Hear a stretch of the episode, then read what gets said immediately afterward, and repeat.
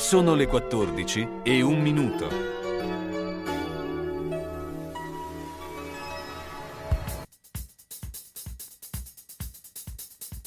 Da Radio San Luchino. Piacere Bologna. Il piacere di conoscere la città, ciò che succede e i suoi personaggi. Con Carlo Orzesco e Gianluca Corradi in collaborazione con Villa Giulia, residenza per anziani a Pianoro e Fanep. Petroni Tigre!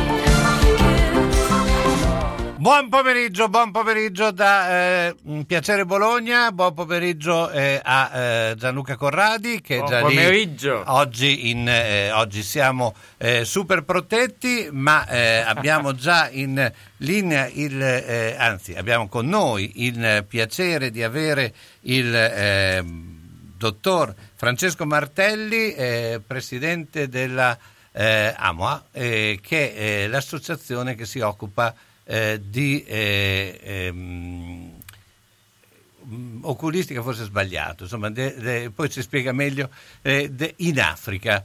E eh, tra l'altro come primo punto, eh, come collegamento abbiamo anche ehm, già Marco Di Mauro, anche perché eh, Villa Giulia da anni si occupa anche di, ehm, di Africa perché ha uh, un rapporto diretto, è vero Marco, eh, con eh, un villaggio eh, in Africa, quindi eh, il tema è più che mai eh, collegato. Intanto saluto anche Marco.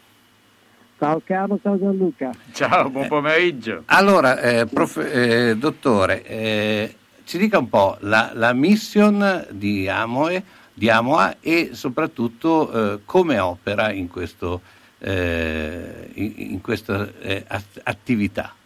Buonasera a tutti, buonasera a tutti gli ascoltatori, grazie dell'invito, grazie della possibilità di, che mi date di eh, esprimere e, farvi, e trasmettervi qualcuna delle emozioni che noi proviamo nella nostra attività. Amoa è un'associazione che nasce 22 anni fa e è una situazione apolitica confessionale. Ecco, eh, allora cam- cambiamo un attimo il microfono perché sentiva male. Ecco. Ok. è un'associazione apolitica, aconfessionale, che ha come mission quella di combattere la cecità evitabile. La cecità evitabile è il nostro lavoro, la cecità è molto presente nel mondo e soprattutto nel continente africano. Nel continente africano ci sono quasi, quasi 5 milioni di ciechi e circa 15 milioni di ipovedenti. Se voi pensate, quando sentiamo o vediamo un nostro vecchietto che un po' non ci sente, lo vediamo comunemente, tutto sommato fa una vita quasi normale. Quando vediamo un cieco, per, per fortuna da noi raramente, abbiamo la sensazione netta subito di una persona in estrema difficoltà. Bene, vi invito a pensare quando questi sono 15 milioni e mi emoziono solo a pensarci e noi cerchiamo di aiutare queste persone. Ma anche perché in, eh, in Africa poi il numero di eh, medici pro capite diciamo, è bassissimo, quindi c'è proprio anche un, un problema per eh, le persone ipovedenti o comunque chi ha dei problemi di vista a raggiungere, avere la possibilità di raggiungere un punto di eh, consultazione, di, di, di di verificare che cosa abbia effettivamente alla vista o no? Hai centrato perfettamente uno dei problemi. Allora noi operiamo anche in Italia, ma soprattutto nell'Africa subsahariana, dove c'è una delle percentuali più basse del mondo di medici o paramedici rispetto al numero di cittadini e di popolazione. L'altro problema enorme è quello dell'accessibilità. L'accessibilità a volte è un problema anche da noi, voglio dire, è negato, a volte è poco sentito, però molte persone fanno fatica ad accedere alle nostre strutture, ad esempio in questo momento di Covid il problema è diventato veramente importante. Là a volte sono a decine di giorni di viaggio con mezzi di fortuna, viaggi che costano un sacco di soldi, costano più delle cure mediche a volte. E quindi l'accessibilità di queste persone alle cure necessarie è, a volte impossibile. E noi cerchiamo di eh, portare la salute e quindi anche la dignità di queste persone dove, eh, dove, non arrivano gli stati, dove non arrivano gli altri. Infatti noi abbiamo sempre una particolare attenzione a non sovrapporci a strutture già esistenti, a non sovrapporsi a interventi che già i loro stati fanno.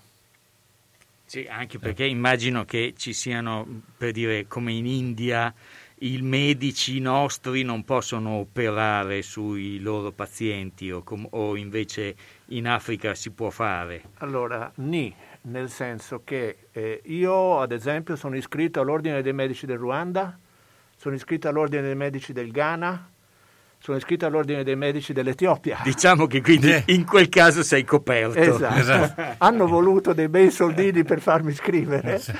ma eh, eh, diciamo che noi cerchiamo di lavorare oltre che con tecniche degne e con tecniche di livello, eh, come dire, non solo sufficiente ma buono, e cerchiamo di operare con tutti i crismi. Soprattutto noi comunque cerchiamo di eh, come dire, dare la canna da pesca e insegnare a pescare, perché una delle principali attività che fa MOA è di installare eh, eh, ehm, ambulatori oculistici e sale operatorie e fare formazione sul personale locale.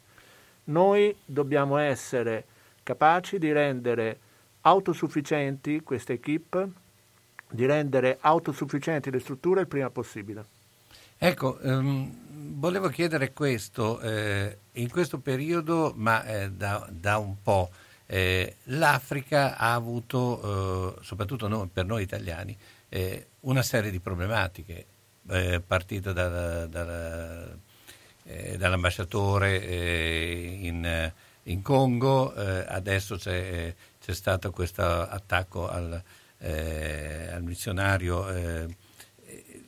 voglio dire, eh, c'è un problema anche eh, da parte della, eh, so, di, un, appunto di queste operazioni che vengono fatte che possono essere che trova, trovare dei, delle, delle, barriere da parte anche de, dei movimenti diciamo, eh, contrari. Insomma, sappiamo che l'Africa è abbastanza uh, una polveriera sempre accesa eh, e quindi c'è un ostacolo a queste attività che possono essere fatte oppure eh, fa parte di un'altra logica? Allora, è una domanda molto interessante, molto intelligente, molto acuta.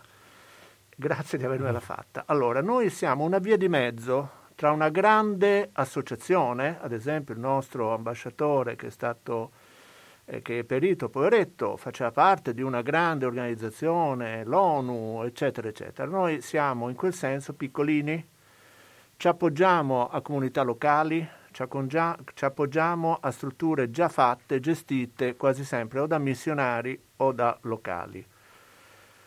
Contemporaneamente però siamo un'associazione, quindi non siamo il dottore o l'infermiere che va dall'amico prete, quindi cerchiamo di gestire la sicurezza in questo senso per quanto possiamo essere capaci. Ad esempio, io l'anno scorso sono andato in Ghana il primo febbraio, poco prima della pandemia, quando qui non se ne parlava quasi.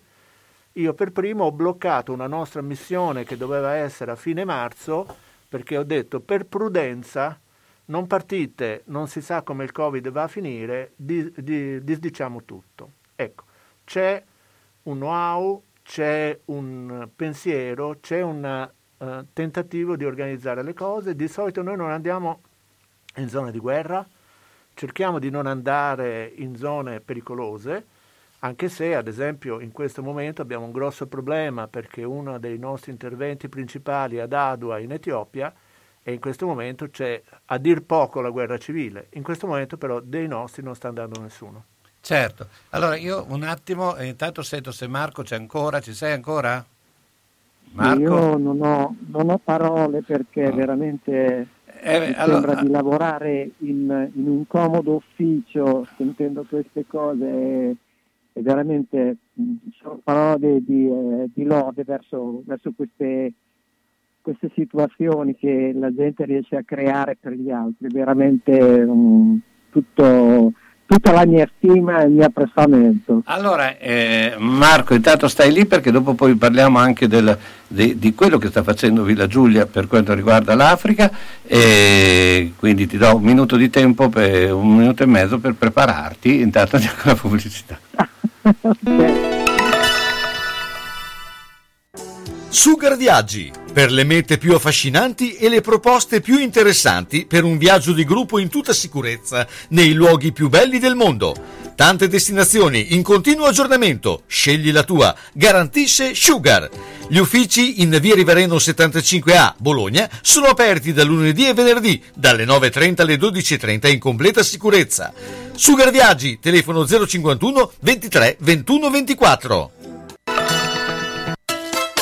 Alla macelleria storica di Marco Borgatti trovi salumi artigianali, carni italiane certificate di prima qualità, salsiccia fresca fatta in proprio come i polpettoni e gli arrosti farciti, il tutto a prezzi concorrenziali e con consegna a domicilio. Aperti tutti i giorni dalle 7 alle 13, venerdì anche dalle 16.30 alle 19. Cerchi la carne buona? La trovi a Ponte Ronca, in via Risorgimento 408-3, alla macelleria storica di Marco Borgatti, telefono 051 75 64 17. E buona ciccia a tutti! A Casalecchio la biancheria di Ventura, in via Marconi 84, dentro il cortile di Ventura. Arianna e Sabrina propongono biancheria per la casa, abbigliamento intimo per uomo, donna e bambino, tende, tovaglie, copri divano, asciugamani e accappatoi, le lenzuola su misura Coralba per chi ha esigenze particolari e ancora la biancheria di Zucchi. Le lenzuola più belle di Bologna e provincia sono la Biancheria di Ventura a Casalecchio, via Marconi 84 all'interno del cortile di Ventura.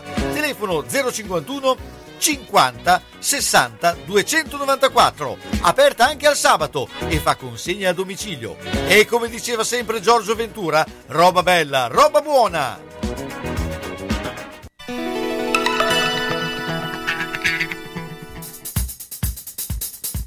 Da Radio San Luchino Piacere Bologna. Il piacere di conoscere la città, ciò che succede e i suoi personaggi con Carlo Orzesco e Gianluca Corradi. in collaborazione con Villa Giulia, residenza per anziani a Pianoro e Fanep. Petroni Tigre! Allora, eccoci ancora qui in studio. Allora, Marco, ci sei? Sì, sono qui, Carlo. Allora, beh, insomma, eh, diciamo perché eh, una struttura come Villa Giulia, ricordiamo Villa Giulia, via Fratelli dall'Olio 2, Pianoro Vecchio, numero di telefono 051 777 308, eh, beh, eh, si è impegnata per, eh, e si impegna ancora per l'Africa, e tra l'altro eh, ha contribuito a realizzare un villaggio eh, e anche dal punto di vista medico. Quindi eh, raccontaci un po' eh, eh insomma, come si è sviluppata anche questa attività.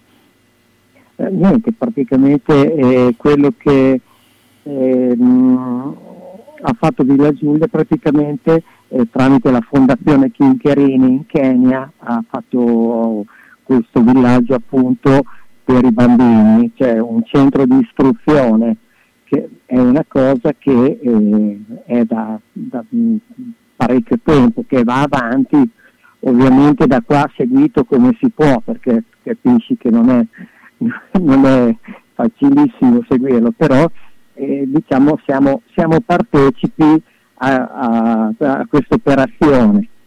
Ecco, beh, ehm, dottore, eh, il fatto eh, che appunto eh, da, eh, dalla nostra zona, ma anche dall'Italia, ci siano sempre poi questi messaggi verso l'Africa, un po' a dispetto poi di alcune scelte che spesso vengono fatte, eh, che eh, eh, sono un po'...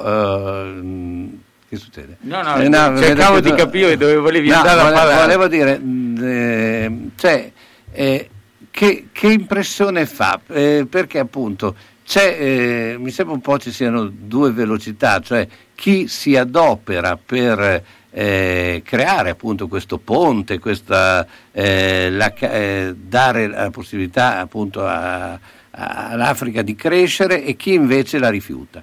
Eh, non è un po' un schizofrenia?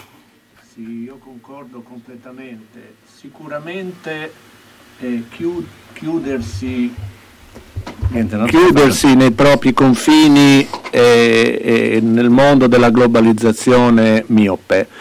Sicuramente in Africa in questo momento hanno dei grossi problemi, soprattutto con la formazione e soprattutto con la possibilità di lavorare. Poi il fatto della migrazione è una cosa molto complessa in cui incidono delle dinamiche non ultime legate alle mafie internazionali, ma noi andiamo a lavorare in posti normali dove ci sono delle persone normali e difficilmente dove andiamo noi ci sono delle persone che partono per le migrazioni.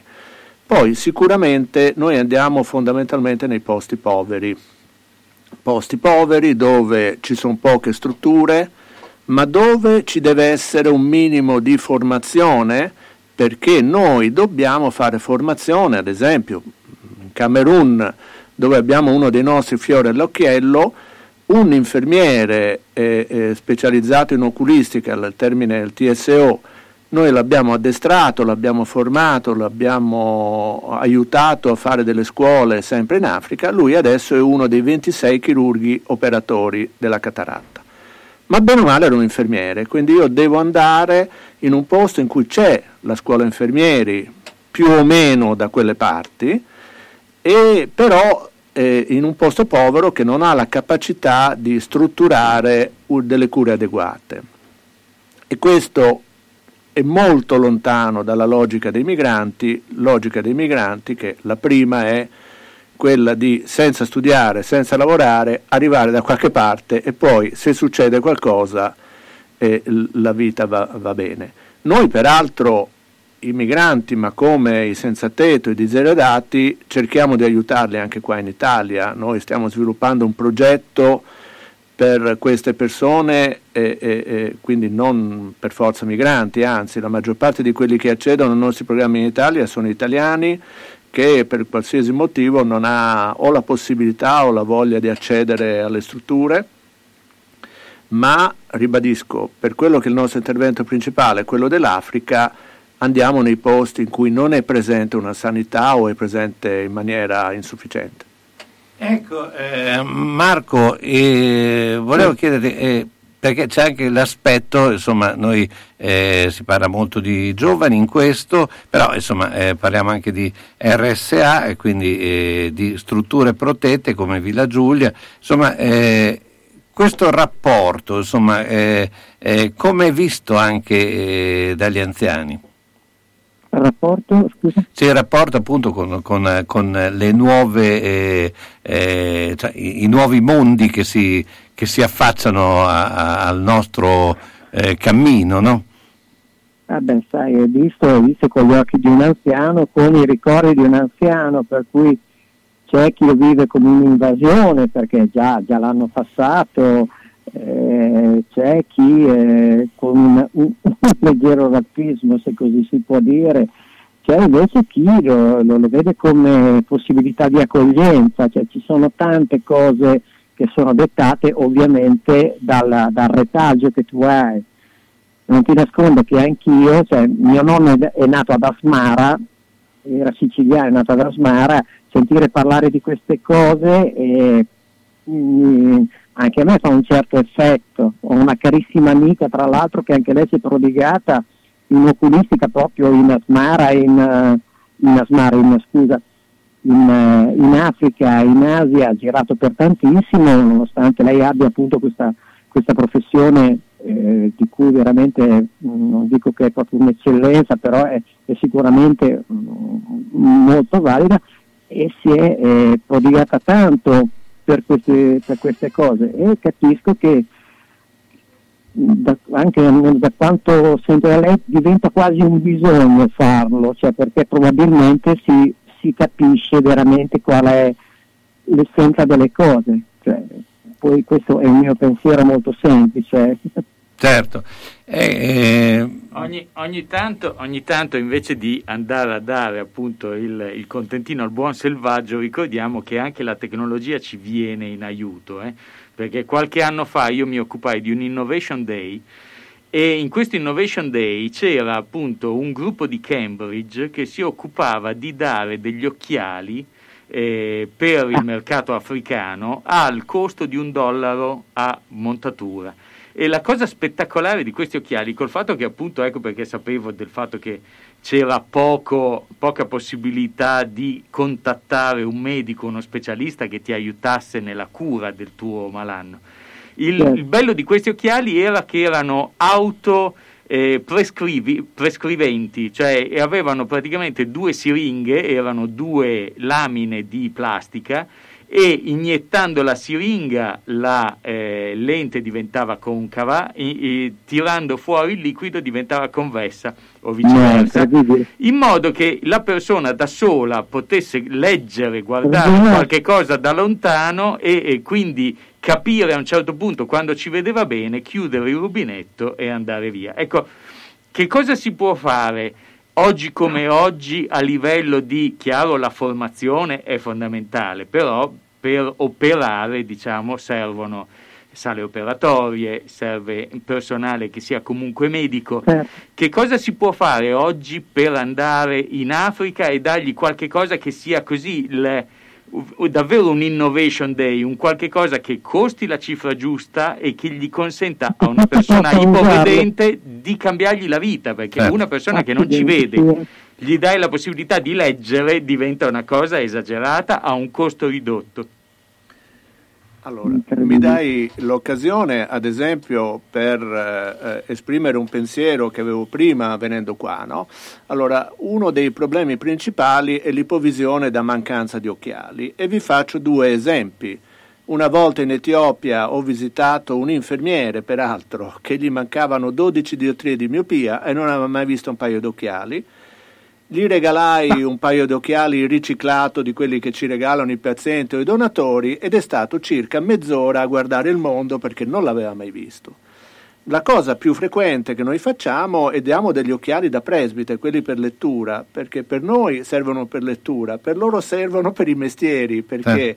uno è sarto, uno che so io è fabbro, e nei paesi tropicali o equatoriali il cristallino si indurisce molto prima e già a 30 anni, 35 sono presbiti, ah, non ci vedono e quindi noi spesso... E smettono di lavorare, quindi smettono di avere il sostentamento per la famiglia. Esattamente, noi spesso arriviamo in Africa con valigie intere piene di occhiali eh, premontati. Noi in realtà cerchiamo di fare un lavoro eh, un pochino più avanzato, cerchiamo di installare dei laboratori di ottica, certo che la nostra ricerca è sempre quella di strumentazione africanizzata o strumentazione che in Africa funzioni, che non ci siano troppe riparazioni, perché a volte le, le, le cose troppo innovative diventano difficili da gestire per questo personale e ad esempio l'ultima missione anche da riparare. L'ultima missione che io ho fatta l'ho fatta con un nostro socio l'ottico Andrea Garagnani che è venuto con me in Ghana. Lui ha allestito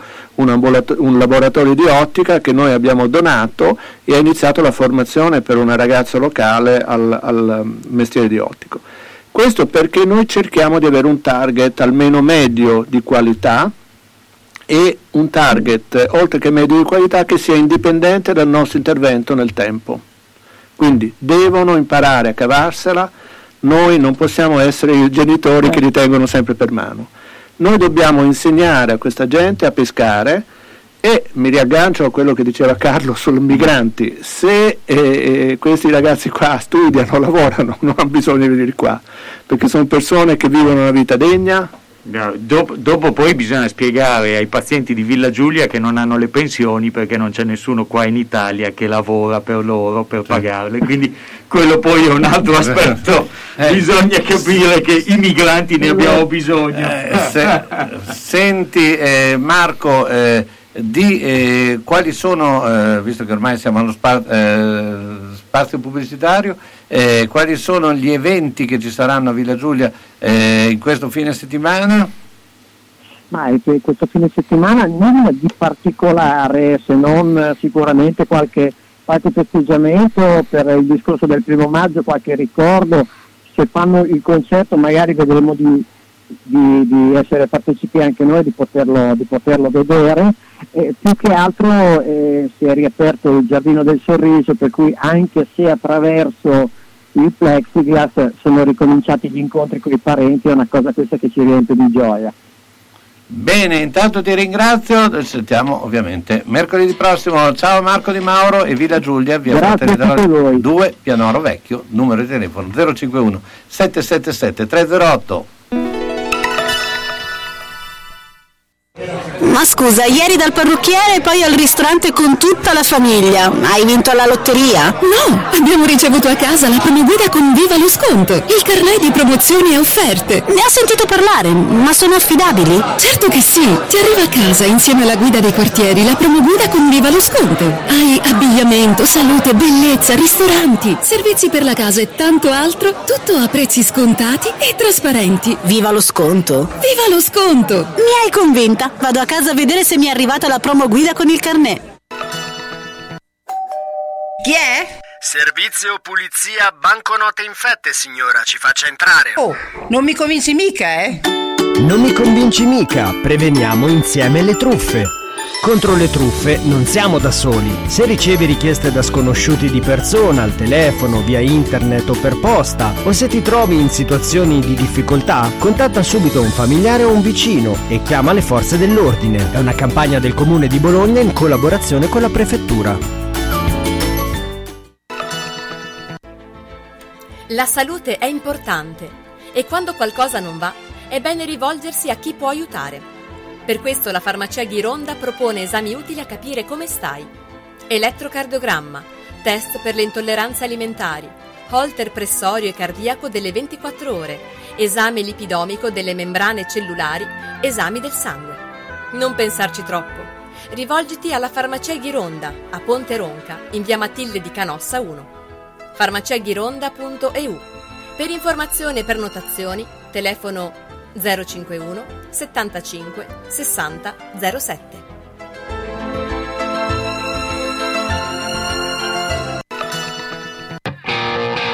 Centro polivalente Lolli Auto, autorizzato Opel. Dal 1969 il punto di riferimento sicuro per l'auto.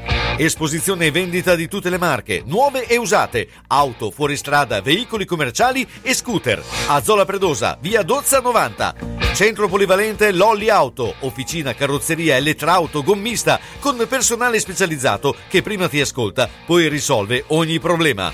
Lolli Auto, telefono 051 75 86 50. Salve signor Pietro! Stavo inseguendo l'amante di mia moglie. Ha messo la freccia a destra e ha svoltato a sinistra. Io invece ero inseguito dal cornuto. Mi si è incastrata la freccia e, e adesso, adesso siamo qua. Quindi... Nettuno Agenzia Onoranze Funebri, disponibile 24 ore su 24 con uffici a Borgo Panigale e a Zola Predosa. Azienda convenzionata per servizi di cremazione e cerimonie funebri. Per informazioni preventivi Nettuno Agenzia Onoranze Funebri 051 400 131.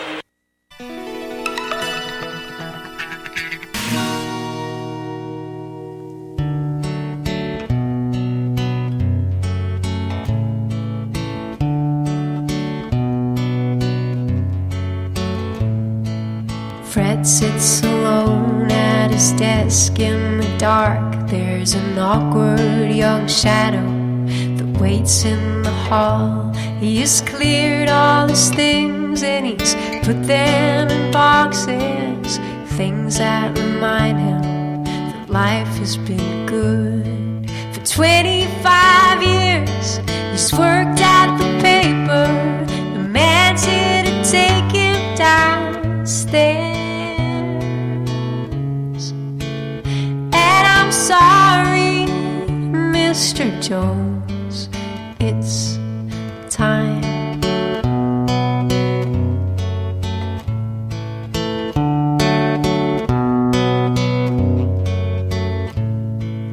There was no party, there were no songs, cause today's just a day like the day that he started. And no one is left here knows his first name. Yeah, life barrels on like a runaway train where the passengers change. They don't change anything. You get off, someone else can get on. And I'm sorry, Mr. Jones. It's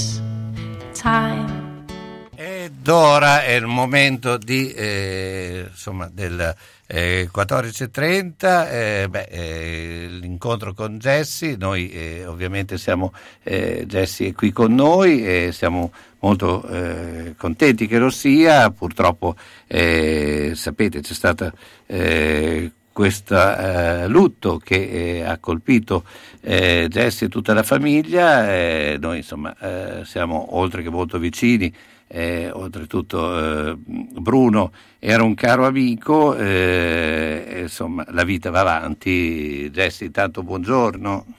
Ciao, ben ritrovati a tutti, sono contenta anch'io di esserci.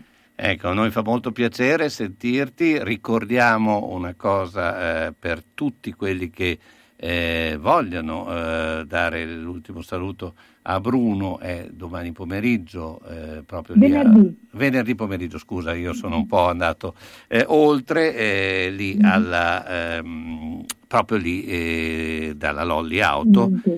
Ecco, Io abbiamo pensato che mi facesse piacere ripassare dalla sua azienda, anzi ne approfitto per ringraziare veramente anche tutto il vostro team di Radio San Lucchino, già ieri anche Mauro lo ha salutato, lui ci eh, veramente era molto legato a tutti voi, a tutti gli ascoltatori, quindi sono contentissima di poter essere qua con voi oggi. E grazie di avermi dato anche possibilità di dirlo, perché così chi avesse piacere di salutarli insieme a noi, ehm, ci troveremo alle, alle 2 venerdì pomeriggio nella sua azienda. Eh, fino alle 3 saremo in azienda per poi spostarci all'abbazia di Zola Predosa. Eh, siamo sempre stati tanti legati a Zola Predosa e anche e anche venerdì ci saremo. Ecco, eh, tra l'altro oggi eh, con noi abbiamo il presidente di AMOA, eh, l'associazione insomma, che eh, si occupa di eh, eh, oculistica per l'Africa, io direi un, proprio in senso generale, ma Bruno aveva anche questo aspetto, lui era molto, eh, sempre presente eh, in tante associazioni benefiche. Eh, non si è mai tirato indietro, no, mm. tuo nonno. aveva questo, a parte che correva, aveva, aveva la società eh, di atletica ha fatto più volte la 100 km, ma eh, il passatore, il passatore cioè, quindi eh, era un personaggio, purtroppo quest'anno eh, sono tanti altri che ci hanno lasciato, eh, mi ricordo, eh, cito Romano Montaguti, ma, ma tanti altri, che erano proprio cresciuti anche con eh, la solidarietà, cioè con eh, impegnarsi per le varie associazioni. No? Quindi credo che sarebbe stato eh, in prima linea anche su questo, Bruno. Guarda, ti ringrazio di averlo. No, ho interrotto qualcuno che. No, no stavo, stavo parlando io, ma Carlo oggi non mi dà il microfono. Quindi... No, no, No, dicevo no. che una, una, volta, una, volta, il commerciante era comunque un punto di riferimento per la collettività, insomma quello, quello che oggi Jesse è per i nostri ascoltatori nel suo appuntamento del mercoledì, cioè com- era comunque una persona che eh, aveva eh, il controllo del territorio e comunque rappresentava il territorio che lo circondava. No? Il, senti, ma quindi il, la Lolly è stata fatta dal nonno, da sì. tuo nonno? Assolutamente. Guarda, infatti ti dico, eh, ringrazio Carlo di aver raccontato anche questo piccolo aneddoto, magari che può essere conosciuto meno da chi non lo conosceva in prima persona. Sì, allora vi, ric- vi racconto brevemente. Eh, esatto, perché avuto... cogliamo l'occasione. Grazie. Per... Grazie, mi fa tanto piacere. Eh, guarda, io quello che ho sempre detto di mio nonno è una delle cose anche che parto sempre a raccontare perché eh, l'avevo tanti anni fa in una lettera bellissima, un vecchio presidente Ferrari raccontò di mio nonno come eh, un ragazzo giovane che è stato eh, capardio tanto da riuscire a rendere le sue passioni anche in qualche modo il proprio lavoro e se non il proprio lavoro comunque a investirci sopra.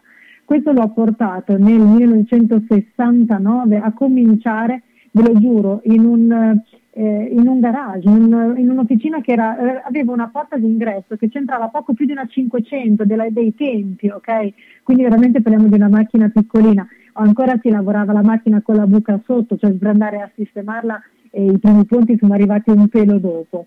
E nel 72 è riuscito a spostarsi con l'appoggio di mia nonna perché eh, hanno sempre veramente fatto tutto sopportandosi l'un l'altro. Fonda, fondamentale la... tra l'altro perché sì. non, penso che se non ci fosse stata tua nonna non ci sarebbe stato tuo nonno e viceversa, no? perché sì, eh, era un team vincente. Quelli, quelli, Carlo sono più i figli che se non c'erano i nonni non c'erano, no, eh? invece, che marito e moglie. Invece ti posso assicurare... Sto, scherzando perché il racconto mi avvince, sì, ma il... ti, ti, posso assicurare che lì era il team vincente. Eh? Ma infatti quella non le ho detto, dico guarda, quella che mi fa sorridere è pensarvi che proprio veramente per quasi 60 anni vi siate eh, così supportati, hanno veramente fatto passo dopo passo insieme, perché l'azienda dove siamo adesso, dove siamo oggi, quindi dove tutte le persone che ci conoscono sono venute, è l'azienda che loro sono riusciti con tanti sacrifici a prendere nel 72. Non era ovviamente come adesso, sono presa un pezzettino d'azienda e piano piano hanno costruito il capannone eh, infatti come ti avevo anticipato, pensando alla domanda della scorsa settimana di Gianluca, eh, mi viene sempre in mente con il soccorso stradale perché loro per tantissimi anni, fino a che non sono nata io e anche un po' dopo, io considerate che sono dell'87, loro sono lì dal 72, hanno fatto soccorso stradale notturno e uscivano eh, il nonno e il mio papà, la mia mamma e la mia nonna, ok, si alternavano nelle ore, nelle prime ore della sera, nelle prime ore della mattina le donne e durante la notte gli uomini proprio per riuscire a, sopperire quelle che erano le, le spese, i costi che, che, hanno dovuto sostenere. Però piano piano cosa hanno fatto? Hanno ampliato l'azienda, hanno piano piano il capannone, quindi dall'officina alla carrozzeria, poi sono passati a fare il reparto della vendita e in tutto questo il nonno è stato bravissimo secondo me a riuscirci ad affiancare anche a portare avanti un'altra sua grande passione che era quella dell'atletica. Noi abbiamo una scuola, guarda, è buffissimo anche come è nata l'atletica. Eh, quello c'è anche il suo grande amico Ricci in ascolto, sono partiti con Daniele Marchi, sono partiti, eh, lo dico perché ho piacere di salutarli perché sono tutte persone anche che, che ci ascoltano sicuramente. Sono partiti, iniziano ad raccorrere la domenica mattina in due, in tre e si sono fatti forza l'un l'altro, ok? Certo. Per creare la carrozzeria Lolli, che è stata la prima squadra atletica, poi Carlo eh, con, eh, fortunatamente ha sempre seguito anche tutto il percorso da sportivo. Certo di mio nonno. E no, no, ma, ma anche, anche come storia, lo, anche co- perché noi ci sentivamo mm. quando eh, da, dall'inizio e, e insomma eh, abbiamo organizzato anche tante cose insieme, per cui eh, so, la conosco la storia. Po- posso fare una domanda? Certo. Senti, e i propositi in un momento così della terza generazione di, eh, di, di, questa, di questa stirpe, insomma, cioè comunque da, dal, dalla buca con la 500 a comunque, non dico un impero, ma però cioè comunque un'azienda che è, al, al suo, è avviata, che ha, suoi, che ha delle sue soddisfazioni. Che cosa vuoi fare adesso? Guarda, te lo dico volentieri perché ehm, proprio quello che, eh, chiudendo proprio il discorso di prima, ti dico questo. Eh, oltre all'atletica lui era riuscito a creare anche la scuderia Ferrari Club Toda Predosa che era la sua grandissima altra passione perché mio nonno stravedeva, guarda non aveva grosse eh, grossi hobby, però atletica, lo sport, i motori e la Ferrari per lui erano veramente qualcosa di importante. E questo mi ricollego anche al discorso iniziale, perché eh, anche il fatto di, essere, di, cercare di essere sempre presente per eh, gli eventi benefici o comunque di sostenere il più possibile delle, eh, delle associazioni, delle fondazioni, era proprio perché abbiamo sempre detto abbiamo avuto la fortuna di poter, allora, innanzitutto della nostra famiglia, di essere tutti quanti insieme, che mi permetterà poi di rispondere alla tua domanda. E, e in, il fatto anche di ritrovarsi quando abbiamo fatto le maratone, le nostre mezze maratone, perché per 41 anni l'abbiamo fatta, i nostri raduni Ferrari, ci dava la possibilità, diciamo che piccolo, un piccolo gesto eh, di ognuno di noi poteva veramente fare tanto per le altre persone. Quindi quando avevamo la possibilità di mettere insieme tante persone abbiamo sempre cercato eh, di vedere anche, di poter aiutare anche nel nostro piccolo eh, qual, tutte le associazioni con cui abbiamo potuto lavorare, che, in cui siamo diventati non solo sostenitori, ma anche veramente si sono andati a creare dei rapporti veramente importanti. Quello che è il nostro obiettivo, ti parlo da nipote, ma penso che valga anche per mia mamma e per i miei fratelli, è di cercare di essere all'altezza di tutto quello che lui ha creato e di quello che ha creato con la nonna e di riuscirlo a portare avanti ed essere bravi anche a saperlo sviluppare e a modificare per quello che la, i nuovi anni ci stanno richiedendo. Eh, sono contenta, ci tengo a dirlo, perché eh, io ho, ho, avuto la grandissima fortuna di vivere eh, tanti miei nonni, ok? Io ero stata per la prima nipote, quindi sono stata tantissimo di fianco a loro in azienda e ho imparato tanto, mio nonno ha avuto anche tanto tempo eh, di dedicarmi, anche in maniera brusca a volte, eh, Carlo ve lo potrà eh. confermare perché mio nonno non si scherzava mica, eh. ma sono contenta che negli ultimi mesi purtroppo questo, a causa di questa pandemia mi abbia visto anche eh, come mio fratello sia cresciuto in brevissimo tempo e mio nonno aveva, sai, il, il, il nipote maschio, ok? Però è entrato un pochettino dopo di me in azienda, invece eh, in questi mesi mi aveva detto che era tanto contento di aver visto anche lui come ormai avesse preso il suo, il suo posto. E quindi ti, spero di poterti dire di, eh, veramente, di poter essere all'altezza di quello che hanno creato e di potergli augurare veramente buon viaggio nella speranza di eh, ci ha veramente insegnato tutto, quindi Ge- cercheremo di essere pronti. Jessy, io ti ringrazio come sempre, insomma l'appuntamento eh, insomma, per l'ultimo saluto. Eh, venerdì pomeriggio alla Lolli Auto. Grazie ancora Jessy e insomma... Grazie a eh, voi. A, a Grazie a voi per questo tempo, Ciao, davvero.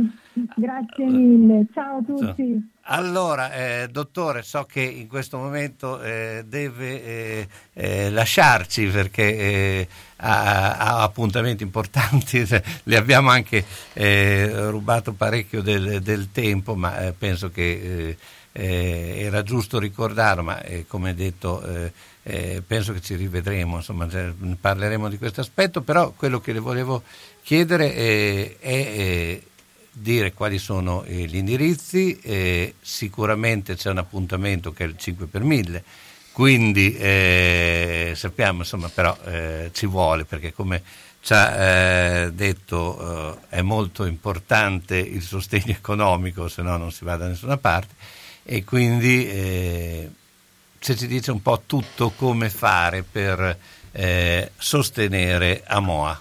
Allora, grazie. Eh, per sostenere Amoa eh, la prima cosa è sapere che noi siamo volontari e nessuno di noi percepisce dei compensi e la quasi totalità, salvo le spese per produrre eh, eh, le, nostre, le, nostre, cose, ad esempio i volantini 5 per 1000, va destinato ai nostri progetti e alle nostre operazioni. Ci potete seguire eh, su internet al sito amoaonlus.org oppure su Facebook o su Instagram e là potete trovare tutti i recapiti per eh, fare le donazioni liberali, il 5 per 1000, ad esempio ho appena regalato a Carlo la nostra pubblicazione Occhi d'Africa, è possibile acquistarla e vedere direttamente quello che facciamo, un libro fotografico molto interessante, come eh, sul nostro sito c'è uno shop solidale e si possono fare anche donazioni liberali piccole eh, che sono legate magari a un progetto che può essere l'acquisto delle mascherine o la formazione di un uh, operatore. E comunque vi invito ad andare a visitare il nostro sito, è molto bello, molto illustrativo e di farvi venire l'entusiasmo di partecipare e di riprendere appunto l'entusiasmo che aveva il nonno della signora eh, Lolli eh, di farle le cose, di essere entusiasti di farle come noi lo siamo quando andiamo in missione o quando lavoriamo per queste, per queste operazioni. E noi la ringraziamo tanto, eh, beh, insomma, eh, è stato importante eh, e beh, insomma, ci diamo un appuntamento che ci rivedremo eh, presto per raccontare ancora eh, e soprattutto per seguire questo eh, questo vostro eh, impegno eh, che non so definirei solo sociale, direi che eh, umanitario, forse mm, non, non, saprei come definire questo impegno perché tutto sommato forse qualsiasi aggettivo è, è minimo, minimizza no? mm, la, la, cosa. Ripeto, eh, provate a stare 5 minuti della vostra vita occhi chiusi diventa insopportabile e cercare di eh, eliminare per qualche persona il buio, la cecità, l'impossibilità di avere relazioni, di avere percezioni è per noi una soddisfazione indescrivibile. Grazie ancora. Grazie a voi.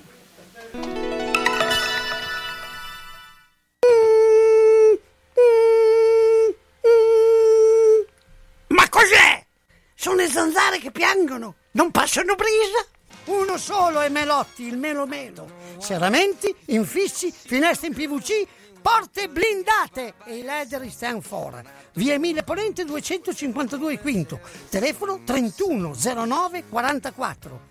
Sono in tanti? Uno solo è il Melo Melo. Melotti! Buongiorno signore, mi dica! Ah, senta, vorrei, un, vorrei qualcosa di frivolo, di molto moderno. Vorrei una, un mobile, per esempio, di cashew, cashew. Cosa mi dà? Luque, usato sicuro a Mercatopoli! Mercatopoli a Crespellano in via Provinciale 43. Si vende e si compra. Aperti tutti i giorni, compresa domenica e festivi, dalle 9.30 alle 19.30. 3.000 metri quadrati di usato testato. Mercatopoli a Crespellano, via Provinciale 43, 051 67 20 216. Centro assistenza autorizzata Singer, via Ettore Bidone 11C, zona Andrea Costa, telefono 43 50 33. Volete riparare la vostra macchina per cucire Singer o qualsiasi altra marca? Centro assistenza Singer, via Ettore Bidone 11C, zona Andrea Costa, 43 50 33. Dal lunedì al venerdì, centro assistenza Singer, via Ettore Bidone 11C. L'unico autorizzato Singer. Non fidarti delle imitazioni. Vai in via Ettore Bidone. Lì ci sono i buoni. Ahimè, Ciccio, purtroppo hai una parte di te che non si muove. Però mi hanno detto che da Massetti ha dei materassi che sono incredibili. Sai che risultati? Mazzetti, via Porretana 122 alla Croce di Casalecchio, vicino a Villa Chiara. Materassi di propria produzione, rifacimento materassi, Store Dorelan. Mazzetti 051 619 2115. Reti materassi guanciali dal 1946 alla Croce di Casalecchio. Mazzetti, il riposo migliore. E in questo periodo sconti su tutto!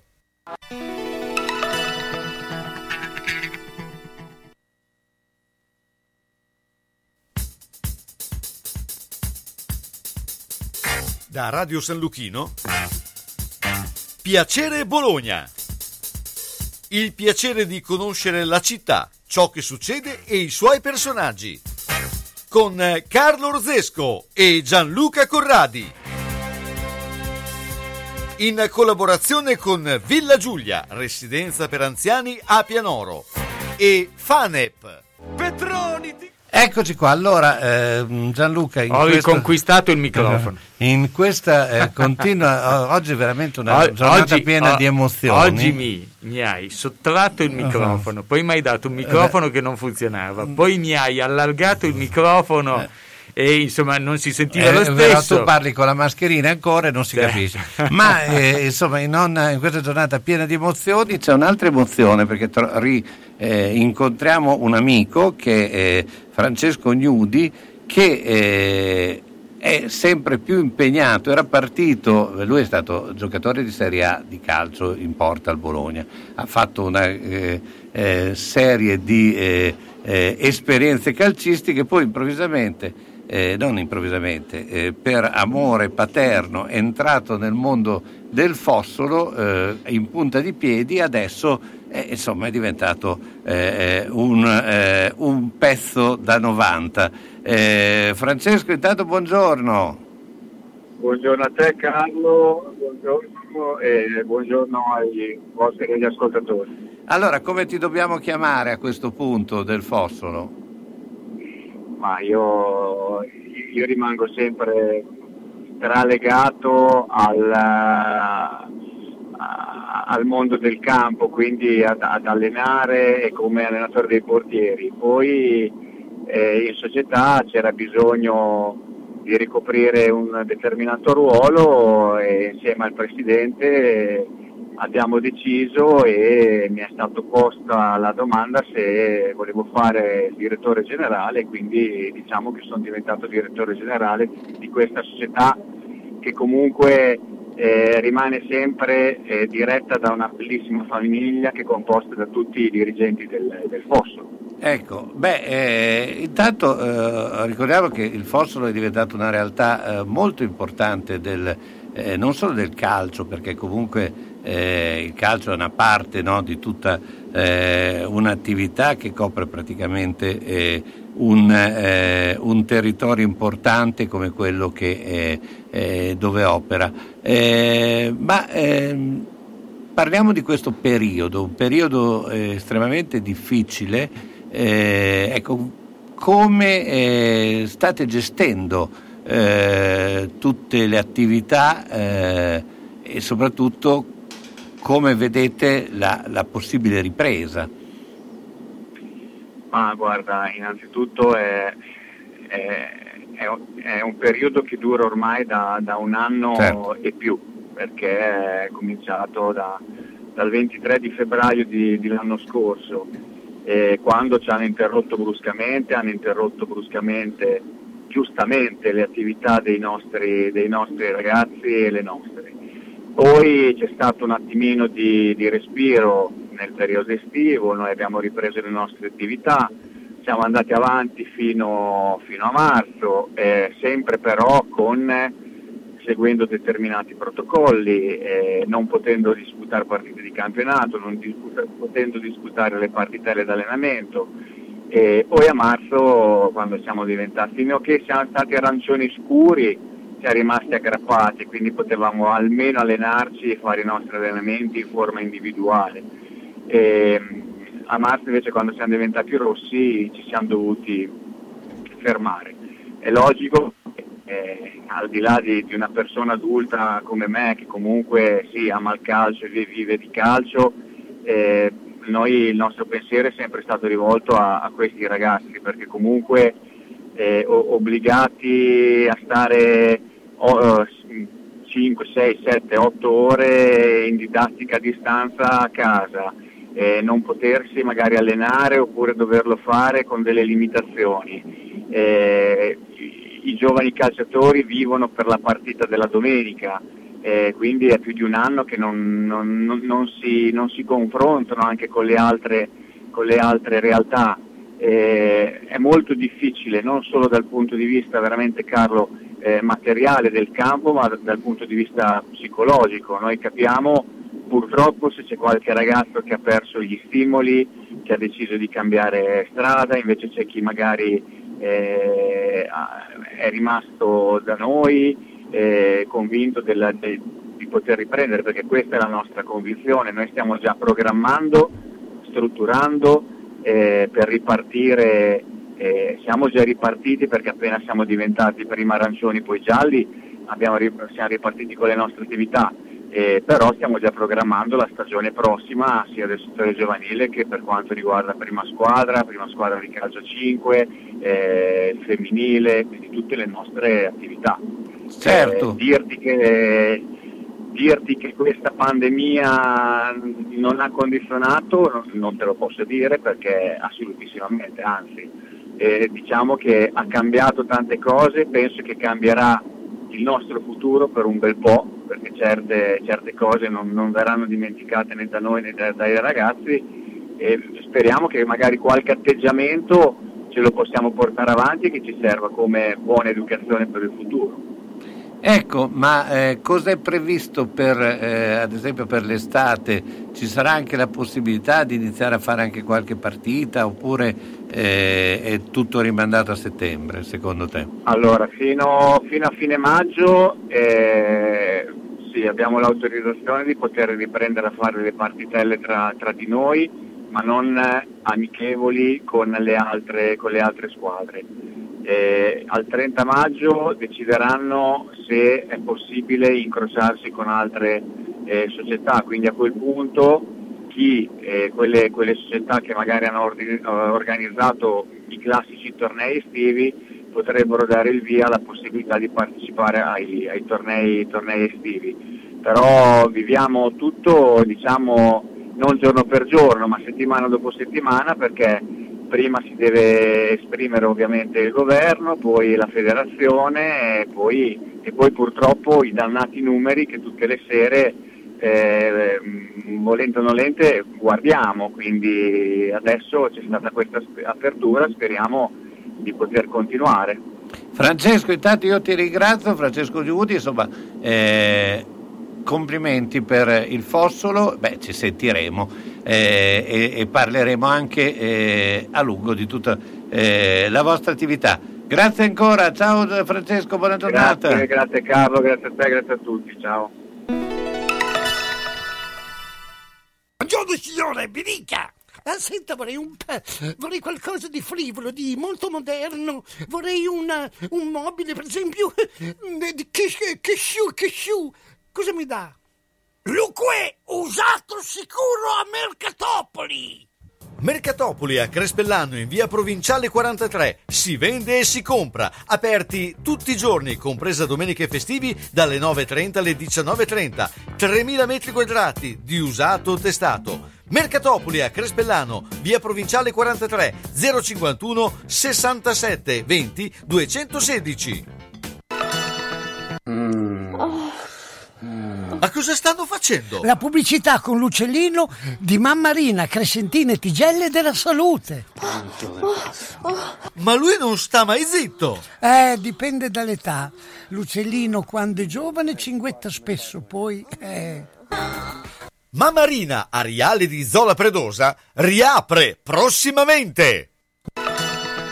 Una mia amica è stata nel paese dove si mangia più frutta. Dove? A Macedonia. A proposito, non vedo più la signora Arancia fare la spesa. Ah, per forza, mandarino. Ortofrutta Vasta, via Saragossa 91A, telefono 051 64 46 426. Frutta, verdura e primizie di alta qualità Vasta è un bolognese e si sa, noi bolognesi non scherziamo, eh? eh frutta basta se vuoi star bene.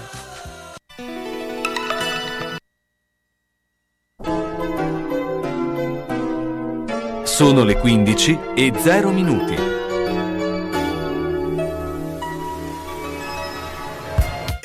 Ben guarda la mia casa. Devo rifare tutto, l'impianto elettrico, quello idraulico. Devo aggiustare i muri e imbiancarli e non posso farlo da solo. Devo rivolgermi a un'azienda seria e onesta. Ma perché ti preoccupi? C'è Ciaccio Casa. Pensano a tutto loro, dalle pratiche amministrative alla gestione del cantiere, risolvendo tutti i problemi del tuo appartamento, del tuo ufficio, del luogo dove necessita la loro attività. Con Ciaccio non ci sono problemi e se ci sono te li risolve. Ciaccio Casa, telefono 051 615 1301. Ma perché non ci ho pensato prima? San Luchino Notizie. Buon pomeriggio dalla redazione. Arrestati a Parigi sette ex terroristi su richiesta dell'Italia. Roberta Capelli, Marina Petrella e Sergio Tornaghi, condannati all'ergastolo, Enzo Calviti e Giovanni Alimonti delle BR, Giorgio Pietro Stefani di Lotta Continua, Narciso Manenti dei Nuclei Armati contro il potere territoriale, Luigi Bergamin, Maurizio Di Marzio e Raffaele Ventura sono invece riusciti a scappare. Soddisfazione è stata espressa dal Premier Draghi e dalla Ministra della Giustizia Marta Cartabia. I mandati di arresto nei confronti di 10 persone per le quali la Francia è disposta a concedere l'estradizione in Italia, secondo l'Eliseo, chiudono definitivamente la vicenda degli ex terroristi degli anni di piombo fuggiti in Francia e protetti dalla dottrina Mitterrand. L'Italia avrebbe invece una lista di 200 persone fuoriuscite fra gli anni 70 e 80 e suscettibili di estradizione. Mina Welby e Marco Cappato, rispettivamente copresidente e tesoriere dell'associazione Luca Coscioni, sono stati assolti dall'accusa di aiuto al suicidio offerto al 53enne massese Davide Trentini, malato di sclerosi multipla e morto in una clinica svizzera il 13 aprile 2017. I giudici della Corte d'Assise d'Appello hanno confermato la soluzione di primo grado, accogliendo la richiesta del procuratore generale. Il Campidoglio risponde alle proteste degli ambulanti contro la proroga delle licenze agli esercenti. Quanto sta accadendo a Roma è inaccettabile. Una minoranza di ambulanti sta tenendo in ostaggio i cittadini, bloccando il traffico sul GRA e in alcune piazze, ha dichiarato la sindaca Virginia Raggi. Poi la prima cittadina ha aggiunto: Le vittime di questa prepotenza sono coloro che devono andare al lavoro. Voglio essere chiara, non accettiamo ricatti da nessuno. Consob e Banca d'Italia richiamano l'attenzione della collettività e in particolare dei piccoli risparmiatori sugli elevati rischi connessi con l'operatività in criptoattività che possono comportare la perdita integrale delle somme di denaro utilizzate. Il richiamo, si legge in una nota, si rende opportuno in attesa che venga definito un quadro regolamentare unitario in ambito europeo. Calcio in vista del primo round della semifinale di Europa League contro la Roma, Paul Pogba è carico e avvisa i giallorossi. È una grande sfida sfida prima o poi ci saremmo dovuti affrontare, ha spiegato il francese dello United. A un certo punto avremmo affrontato una grande squadra e un ostacolo del genere. Poi il francese campione del mondo ha aggiunto: Abbiamo iniziato la competizione con una mentalità vincente, con l'obiettivo dichiarato di vincere la Coppa. È tutto, al prossimo aggiornamento.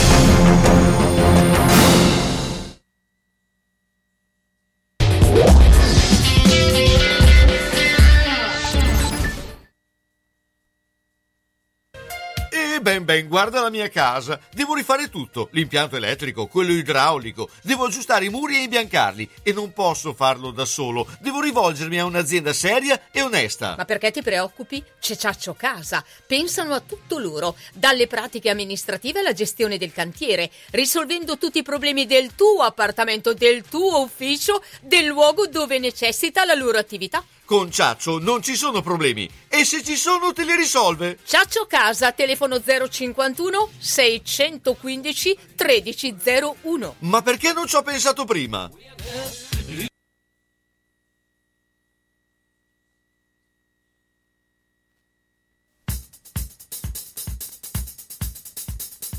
Da Radio San Luchino Piacere Bologna il piacere di conoscere la città, ciò che succede e i suoi personaggi. Con eh, Carlo Orzesco e Gianluca Corradi. In collaborazione con Villa Giulia, residenza per anziani a Pianoro. E Fanep. Veltroni Tigre!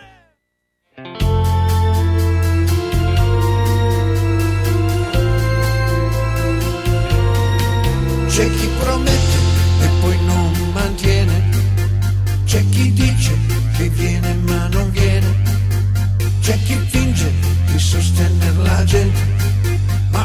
parla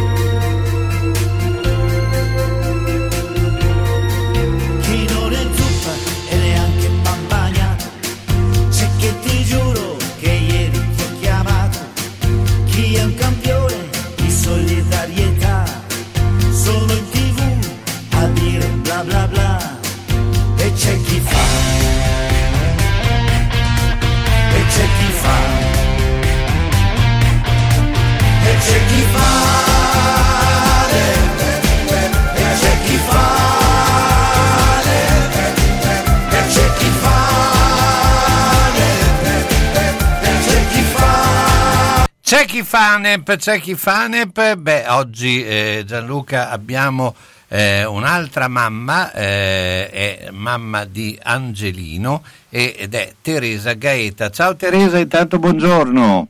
Ciao, buongiorno a tutti e grazie per avermi ospitato e voler raccogliere la mia testimonianza. Ecco, beh, insomma, intanto eh, partiamo eh, proprio da, da quello, dal fatto che eh, ti sei incontrata un giorno con FANEP, con eh, l'associazione delle famiglie ehm, dell'assistenza pediatrica.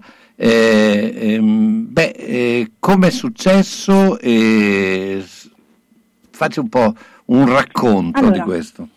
Io ho conosciuto FANEP in realtà sette anni fa. Io ho un bambino appuntuale quasi di sette anni e quindi ha comparso, ha comparso le prime crisi epilettiche all'età molto precoce, aveva tre mesi di vita e quindi ci siamo recati a Imola e a Imola si è trasferito a Bologna, a Sant'Orsola e quindi poi trasferiti nel reparto di neuropsichiatria infantile di Bologna, lì abbiamo conosciuto FANEP. Eh, Fan- Scusa, perché eh, tu hai parlato di eh, tre mesi, eh, eh, quindi avete eh, visto insomma, le prime crisi epilettiche. Ecco, come eh, vengono manifestate? a- Allora, partiamo dal presupposto che una mamma lo sa. Ecco, cioè, ecco, perché partiamo da quello perché secondo me è, è- è- è la prima base, perché effettivamente... Allora, pensiamo che eh, nasce un bambino è la felicità per una mamma e un papà.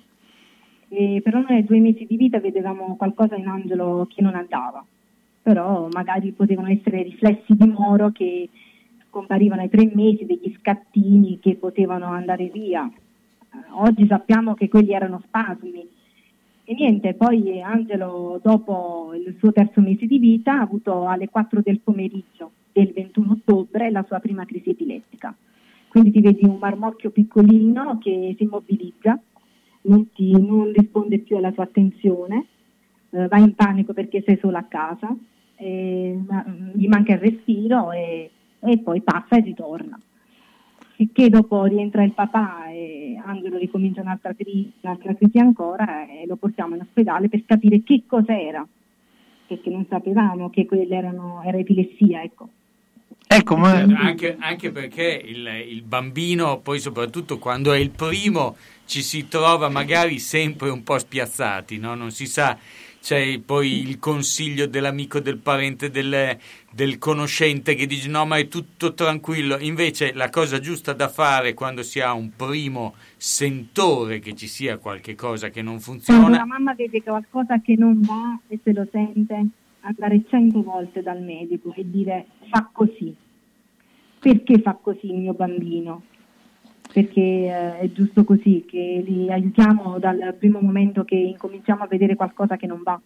Esatto, chiedere delle risposte perché ogni tanto la mamma è giovane poi viene eh, presa come una visionaria magari, ma no, ma non ti preoccupare, è agitata, cioè si, si- esatto, si danno sempre delle colpe, fra virgolette, ai genitori quando invece è fondamentale che se eh, trovate, avete la sensazione che ci sia qualcosa che non funziona, lo diciamo per chi ci sta ascoltando, rivolgersi a un professionista è la cosa migliore da fare perché sicuramente è una risposta, diciamo che poi se era solo agitazione ci può tranquillizzare un po' di più, ma però è sicuramente una risposta più vera, certo. più, più certo. ufficiale, diciamo. Ecco, ma eh, a questo punto come avete affrontato? Perché eh, eh, insomma c'è eh, la prima parte, insomma ce l'hai eh, raccontata. Angelo, insomma... il mio piccolino adesso ha quasi sette anni. Angelo ha una forma di eh, encefalopatia epilettica con crisi parziali secondariamente generalizzate, ha un ritardo psicomotorio dovuto ad una triplicazione genetica RX, perché poi in realtà ehm, quando un'epilessia compare eh, a un'età così eh, precoce, eh, brucia molte tappe del bambino, anche il, il modo di crescere eh, non ha più quei passaggi che ha un bambino a tre mesi, a quattro mesi, sei mesi, porta tante cose. Ecco, Angelo, oggi Angelo non ha solo l'epilessia, è un bambino che deve essere seguito a livello di fisioterapia, è un bambino che non parla, è un bambino che non deambula, e come Angelo, ma come tanti altri bambini. Ecco Certo. perché eh, io ci tengo a precisare che la neuropsichiatria eh, fanno un lavoro eccellente insieme ai genitori, sono una squadra, perché un conto che un bambino parla e dice è venuta la crisi, però io ho male lì. I bambini come Angelo non parlano, eh, non ti sanno indicare dove hanno il male, allora eh, si fa fatica a capire quando devono, e dove e quando devono aiutarli. Angelo fa ricoveri molto lunghi, l'ultimo è stato proprio attuale del- dal 27 agosto al 1 gennaio 2021, ha fatto un ricovero di quattro mesi. Ah, però. E poi Angelo, come Angelo, come tutti altri bambini, sono bambini che non rispondono subito a farmaci. E qualcosa ne sa la dottoressa Veronica Di Pisa del reparto della Neuro che eh, e famiglia anche eh, perché? Perché vanno a casa, chiamano a mezzanotte per sapere se il bimbo come sta, oppure ti vedi spuntare il tuo professore il sabato perché sa che il, gen- che il genitore eh, è giù di morale perché il bambino sta molto male. Certo. Quindi Ecco, ma eh, allora io ti chiedo un attimo che eh, facciamo eh, partire ovviamente lo stacco pubblicitario, dopo parliamo eh, proprio eh, quello che secondo me è, è importante, ecco, eh, dare anche un po' dei, dei consigli, cioè dare, eh, per quanto è possibile dare consigli in queste situazioni, i perché consigli, ecco, eh, ti io chie- posso dare quelli che mi ha, sem- mi ha sempre dato il reparto. Allora ti chiedo, insegnare- ti chiedo un attimo che vediamo con la pubblicità e subito dopo eh, insomma, eh, diamo oh, questa input.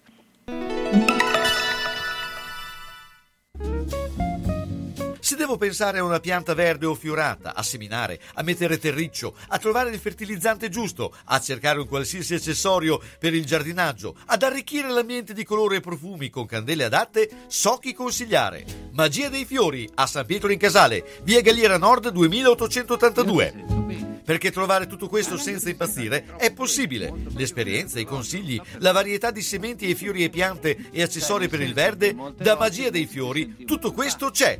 Valli a trovare, ritornerai felice. Onoranze Funebri Serra Aldo propone il miglior servizio per l'ultimo saluto con ampia e accurata scelta di materiali, organizzazione seria e qualificata per ogni territorio e convenzionata Socrem. Con servizio continuato e festivo offre assistenza rispettando il decoro con ampia esperienza. Onoranze Funebri Serra Aldo a San Giovanni in Persiceto, via Cristoforo Colombo 1, strada dell'Ospedale Nuovo. Telefono 051 82 69 90 oppure 338 77 81 890. Onoranze Funebri Serra Aldo garantisce l'ultimo saluto con delicatezza e professionalità. Pulire, disinfettare, sanificare, derattizzare. Cosa dici, una poesia? No, no, sto pensando che a tutti questi problemi devo trovare una soluzione. Ce l'ho.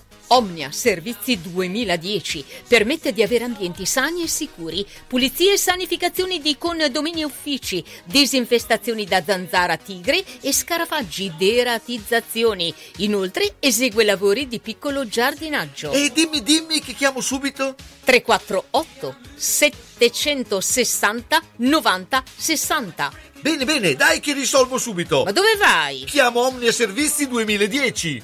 E se dico che ascolto Radio San Lucchino avrò lo sconto del 10%. Vi piove in casa? La ditta Maer, con un intervento immediato e un sopralluogo per un preventivo su misura del vostro tetto, sarà in grado di soddisfarvi sia come soluzioni di intervento che risparmio. La ditta Maer è specializzata dal 1980 in coperture innovative, civili e industriali, con smaltimento amianto, installazione di pannelli fotovoltaici e linee vita anticaduta certificate. Maer è sinonimo di qualità, garanzia e sicurezza, che utilizza parapetti speciali in alternativa al ponteggio senza forare la vostra casa con personale qualificato. Maer a Sala Bolognese 051 82 91 41 www.maercoperture.it o Aftertime Compagnia Fosca Nostra. Autocarrozzeria Losi ripara il veicolo in sole 24 ore. Dal 1961, riferimento per l'auto di ogni marca, da riverniciare, lucidare, con esperienza e professionalità. Autocarrozzeria Losi, via Marconi 109 a Casalecchio, telefono 051 57 13 54 www.autocarrozzerialosi.it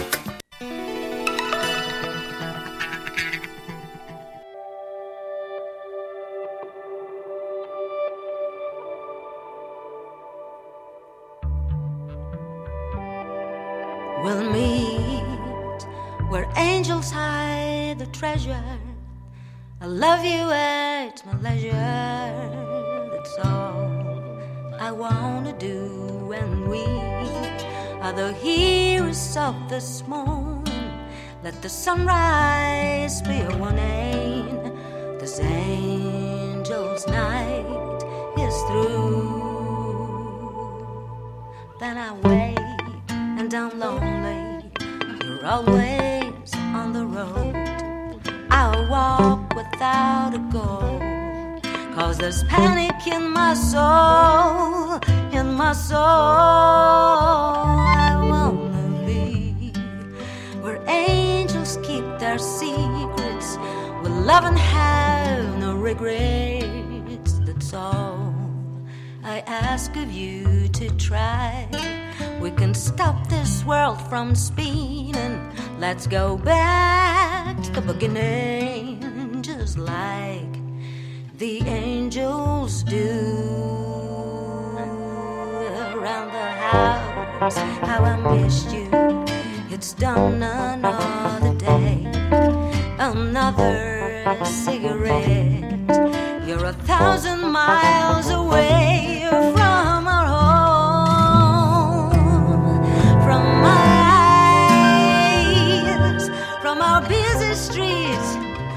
where my angel flies away, away. I wanna be where angels hide the treasure.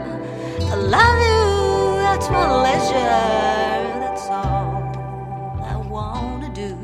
Cause we Angel, Betty Vittori, beh, eh, allora torniamo a eh, parlare con ehm, eh, Teresa eh, Gaeta. Eh, Te- Teresa, ci sei? Sì, ci sono, ci sono. Allora, beh, eh, parlavamo appunto di, di questo, appunto, di, intanto ci hai raccontato e come hai vissuto questo impatto, insomma, eh, questa situazione. Ecco, eh, beh, a questo punto ti chiedevamo anche che cosa eh, puoi dire a chi eh, eh, si trova in questa situazione dove io sento che tu eh, hai dato, eh, co- l'hai affrontata con un grande coraggio, cioè eh, anche prima parlavi... eh, hai- Sai inizi- Carlo, la, la malattia di un figlio non si accetta mai. però poi ti piangi, passano i mesi, però poi Angelo doveva, io sono molto legata alla fede, Angelo doveva nascere, è un bimbo che doveva nascere, un- una mamma e un babbo dovevano prendersi cura, Eh, il grande Dio ha scelto me e quindi io adesso l'ho presa come una missione di far stare questo bambino il migliore possibile, donargli un sorriso tutti i giorni, di cercarlo di farlo stare meglio nel possibile. E si fa fatica, eh, è difficile, però come io ho imparato che si, eh, si crolla, si cade, ma si- ci dobbiamo rialzare, perché loro possono essere più forti ce la possono rifare solo se i genitori sono forti con loro. Ecco. Ecco, ma ehm, diciamo che c'è un po' la, la- diciamo, la- la politica dei piccoli passi, no? Cioè nel, nel senso che eh, eh, vedi i- anche i miglioramenti eh, quotidiani, insomma, eh, che sono poi quelli che poi eh, tutto sommato ti fanno eh, sai, sperare, guarda, no? Credimi, la disabilità eh, noi ormai la viviamo da sette anni e abbiamo imparato ad apprezzare molto la vita, molto il momento. Goderti, noi siamo felici anche con Angelo, quando Angelo sta bene Certo. siamo felici. Sì, era Quando questo che dicono, intendevo, "Sei scusa. felice?" Sì, forse ho Se detto... Angelo sta bene, sì. Cioè, Io intendevo i piccoli passi che eh, forse è stato infrainteso, nel senso che anche un sorriso, anche una eh, qualsiasi cosa ti, ti porta a, a ad andare avanti, ecco. Eh, no- non dobbiamo mai nascondere questi bambini, eh, renderli partecipi per, per tutto, perché questi bambini, ehm, io dico sempre dove non arriva la voce di Angelo, arriva la mia. Io sono una, mol- una mamma molto combattente, molto, e mi, mi sento di dire che non sempre solo per Angelo, per tanti bambini, perché oggi la disabilità eh, si vive ma ancora con molta difficoltà nelle scuole, con le altre persone. Però se ti fai rispettare cazzi i denti eh, si può vincere. Io Ecco. nel mio piccolo ho preso molte di soddisfazioni. Ecco, senti, il- la cosa è giustamente come dici il- i genitori che abbiano, diciamo che tirino fuori unghie, denti, insomma tutto quello che hanno eh, a disposizione per combattere per loro stessi, per i loro Si figli. sempre, Il- la società eh, il, il problema è ogni tanto si trovano delle sponde su cui appoggiarsi e, e, cioè, come dicevi tu, cioè, ormai il vostro rapporto col Sant'Orsola immagino che sia appunto come dicevi il primario arriva e viene al sabato perché sa, insomma siete in una sorta di famiglia, come una sorta di famiglia è la Fane. Certo. Ecco, il- il- oltre a tirare fuori appunto le unghie e i denti, il, quanto ti è servito trovare un ambiente non, non tanto confortevole, ma comunque di supporto? tantissimo, quello aiuta tanto, anche perché mh, si collabora insieme, eh, si lavora insieme. Ehm, hai, hai un problema, mandi un video di Angelo, loro ti aiutano, ci sono sempre. Anzi, eh, lasciami un secondo, un Certo. tirato di fiato. Eh, saluto il professor Cordelli, eh, Bascelli, Caposala, gli infermieri Roberto Marina, Mirko Giulia, Alessandra, Barbara, Tiziana, Gabriella, Serena, Giusa, Irene, Antonella, Leos, Veronica, Francesco, Consuelo, Miriam, Alessandra e Barbara, che per noi sono persone eccezionali. Sono famiglia, sono famiglia, si può dire. no? Ecco, anche perché eh, prima hai parlato di una lunga ge- degenza, ecco, in quel periodo lì, a parte appunto tutta... eh, Anche perché quelli che- dall'accento non dovresti essere di Bologna. Sì, noi facciamo, abbiamo fatto tante lunghe degenze. Pensa che la prima degenza di Angelo durò anche quella, sui 4-5 mesi. Angelo il primo Natale, il primo anno di vita, il Natale l'ha festeggiato in neuropsichiatria. Quest'anno abbiamo fatto il Natale Corvo d'anno. Anzi, quest'anno è stato anche piacevole, con la pandemia almeno siamo stati in compagnia. Sì, avevate, avete un po' sgarrato come numero di persone. Sì, Ecco. ma eravamo pochini, però stavamo in compagnia. Ecco, eh, eh, senti, eh, beh, comunque eh, c'è anche questo aspetto insomma, del, dello- del- del volere comunque sch- scherzare e fare una vita. Sì, sì, sì, sì, ma eh, ti dico, si deve affrontare poi così, eh, perché se si piange sempre addosso, eh, la malattia c'è. Cioè, ormai Angelo ha l'epilessia, Angelo, Angelo è il bambino che ha mh, la disfalsia, quindi camminiamo e c'ha un respiro rumoroso. Eh, Angelo è un bambino distonico, eh, però ci dobbiamo ridere, cioè la vita va avanti. Certo. Cioè, non ci possiamo chiudere in casa e piangere sempre, no. Ci sono i momenti di sconforto, ci sono i momenti che eh, ti crolla un'altra volta il mondo addosso, devi- perché ogni ricovero lungo è una caduta e un ricominciare da capo. Angelo è caduto quattro mesi, adesso ci stiamo riprendendo un pochino, dopo quattro mesi.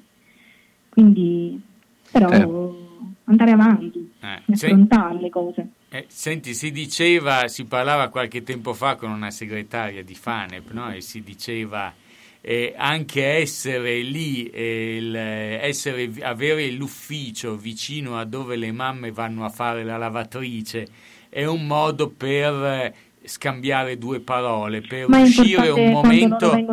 Eh, per uscire un momento anche dal, dal- dal- dal, diciamo l'imbuto in cui sei infilato dentro. Ormai tu sei una veterana perché sette anni comunque hai, diciamo ti sei fatta le ossa, ma pensando alle prime esperienze, probabilmente trovare qualcuno che ti distrae un secondo da Ma non solo quell'imbutone. volte, anche adesso, eh. Certo. Cioè, adesso c'è Daniela che viene- se viene in reparto ti vai a prendere un caffè, ti danno la possibilità di fare una doccia.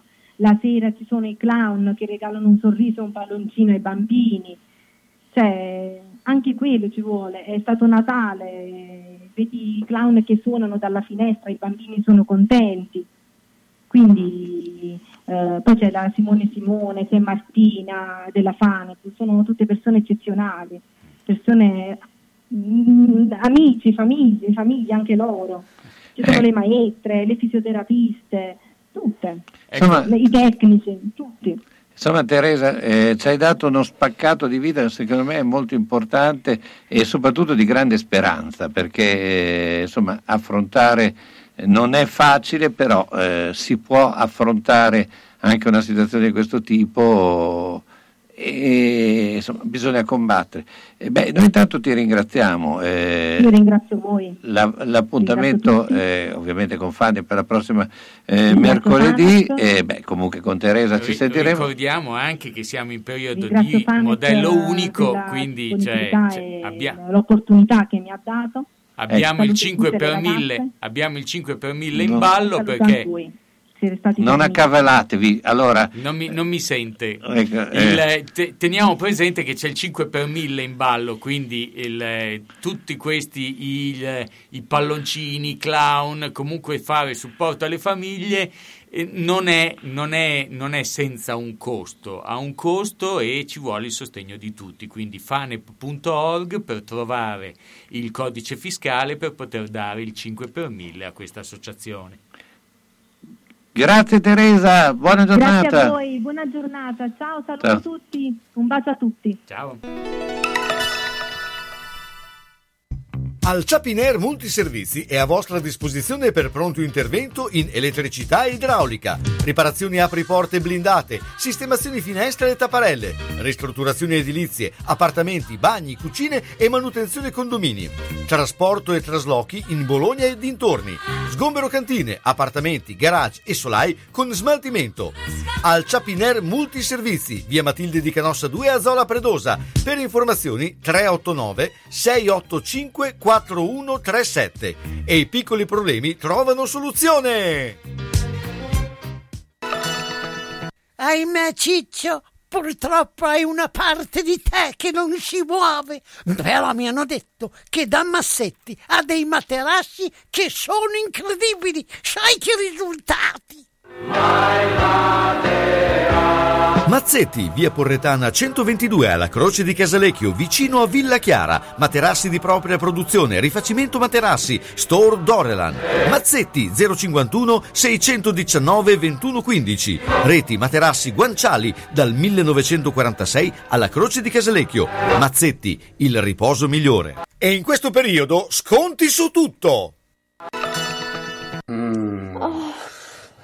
Ma cosa stanno facendo? La pubblicità con l'uccellino di Mammarina, Crescentina e Tigelle della Salute. Ma lui non sta mai zitto. Eh, dipende dall'età. L'uccellino quando è giovane cinguetta spesso, poi... Eh. Mammarina Ariale di Zola Predosa riapre prossimamente.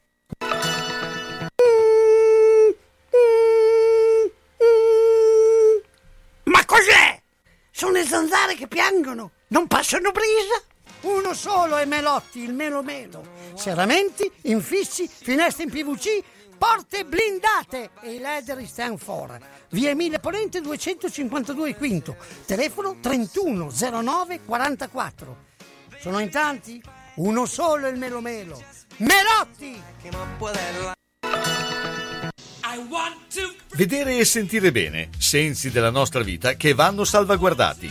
Quando serve aiuto, Ottica Bolognina, dove trovi l'aiuto di un occhiale adeguato alla necessità, da sole, da vista o lenti a contatto. E quando serve l'apparecchio acustico per risolvere la difficoltà dell'udito.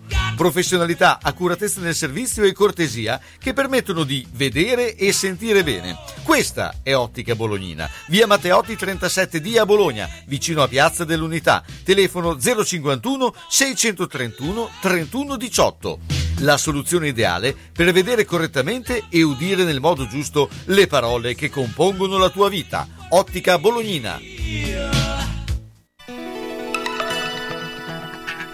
Ma pure tu mi vedi solo come un mazzo di fiorini? Sono Ludovico, culto e mito. Donne mi scansano come avessi avuto il tifo. Troppi affanni a 30 anni ho perduto un dito. Tu mi parli e mi pare un fottuto mimo. Se la mettiamo su questo piano, la mia vita ha senso se la mettiamo su questo piano. Quindi prendo lo sgabellino e lascio la corda. Canto l'inno alla gioia perché vedo l'abisso, ma su questo piano. Scrivo mille lettere e faccio rumore.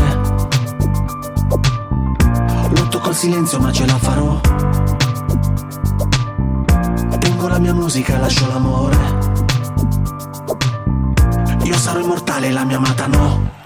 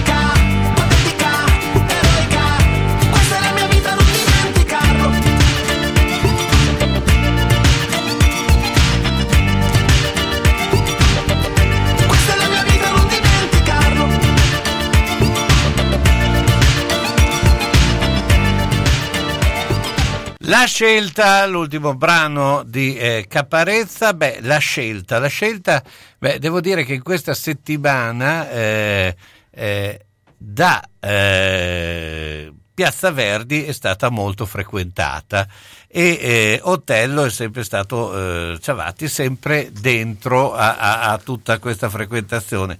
Abbiamo visto tante indicazioni eh, e tanti che se ne sono occupati. Noi, Otello è il nostro eh, diciamo, eh, eh, osservatorio eh, Cioè, privilegiato eh, in quello che è il Racconta- raccontato così Carlo mi sembra di vedere le vignette di Bonvi Sturmtruppen Esatto. con Otello con il elmetto tedesco esatto, e no. i binocoloni e non sbagli e non sbagli. da cui esce dalla Eh, trincea in eh, piazza Verdi. E non sbagli anche perché sono andati tutti a, a trovarlo. eh, cosa che tutti sono un po' stupiti perché obiettivamente eh, non capisco, cioè, se eh, c'è un comitato, il comitato deve po- poi eh, ospitare tutti, sentire il parere di tutti, poi dopo farà delle scelte, cioè, mi sembra eh, abbastanza normale, ma questo evidentemente in periodo di pandemia non, va, non è così normale, eh, insomma, eh, se tu, insomma, diciamo la verità, tutti eh, quelli che al momento sono i candidati sindaci, poi ne manca anche quelli della destra che probabilmente eh, ti verranno anche loro a trovare, ma eh, tu però... E sarebbe la prima volta.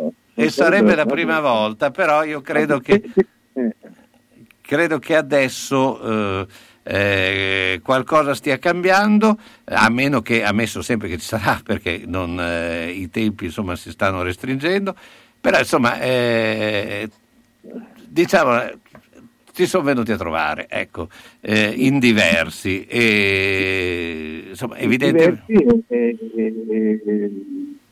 La, la, la, cosa, la, cosa, la, cosa, nuova, la cosa nuova è che eh, precisamente ricevo una telefonata eh, verso le mezza di sera, due sere fa, e pronto, ancora.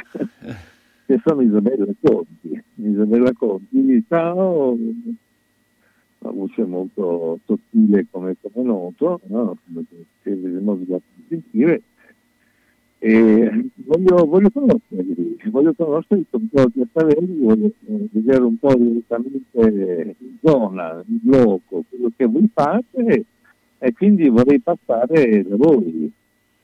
E io ho detto, certo, passa pure, e capirai se, se, posso permettermi, il comitato poi come fai, il comitato raccoglie tante opinioni diverse, eh, l'unico elemento diciamo, chiaro è che siamo tutti antifascisti, siamo tutti democratici, eh, aboliamo ovviamente la violenza e quindi una volta fatto questo discriminante se uno vuol venire a trovarsi si fa piacere, insomma, bloccare. Ed è arrivata questo motorino e il pandemonio. Sì, ecco, e questo ha creato un eh, numero incredibile di polemiche. No, che... Scusate, perché il pandemonio? Ditelo anche a me che so che vivo in un bunker eh. più, più, profondo di quello esatto, di Otello. un bunker che perde molta anche acqua, eh, eh, fa acqua da tutte le parti. acqua da tutte le parti, il mio bunker, bravo. Il pandemonio perché, ma come una che fa il sindaco a San Lazzaro che è sponsorizzata da, da, da Renzi cosa viene a fare a Bologna, tu l'accogli dal spazio eh, e quindi ti macchi di una responsabilità eh, senza tener conto del fatto che noi non siamo come dire la, la, la Chiesa Cattolica, il Vaticano, il Papa eh, che può ricevere o non ricevere.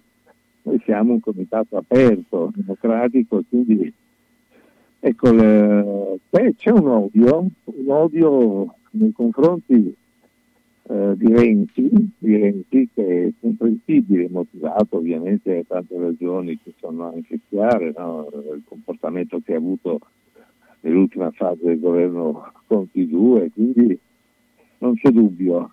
Eh, questo odio si è riversato sulla Conti e ha colpito, colpire anche noi che siamo stati ritenuti responsabili di aver stato un assist nei, nei confronti eh, di questa persona, quindi come se noi fossimo d'accordo con Renzi, insomma, no? Cioè, cosa che ovviamente non è assolutamente vera, perché tra l'altro di, molti di, di noi la di, pensano in modo completamente diverso. Diciamo no? che tu ti sei macchiato di fatto che hai ospitato, cioè che mi sembra che stiamo arrivando a dei livelli assurdi. Beh, però, cioè, voglio dire che se... Beh, però sai che stavo par- parlavo proprio questa mattina con un amico e volevo mm. sentire proprio la tua opinione, Otello, che sei sempre molto mm. eh, chiaro su certe cose.